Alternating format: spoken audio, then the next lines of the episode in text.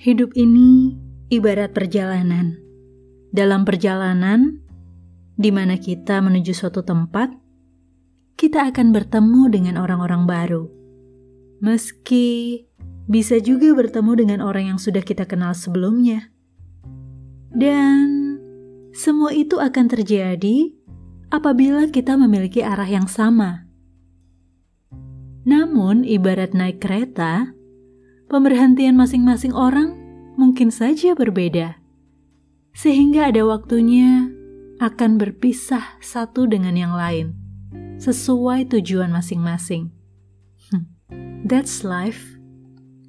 Mungkin akan terasa berat awalnya, karena setelah sekian lama bersama, berbagi cerita dan canda, namun harus berjeda atau mungkin berpisah selamanya. Kita yang belum tiba di tujuan, mau tak mau harus melanjutkan perjalanan. Tak perlu lagi menoleh ke belakang, karena akan lebih memberatkan, atau bahkan membahayakan keselamatan.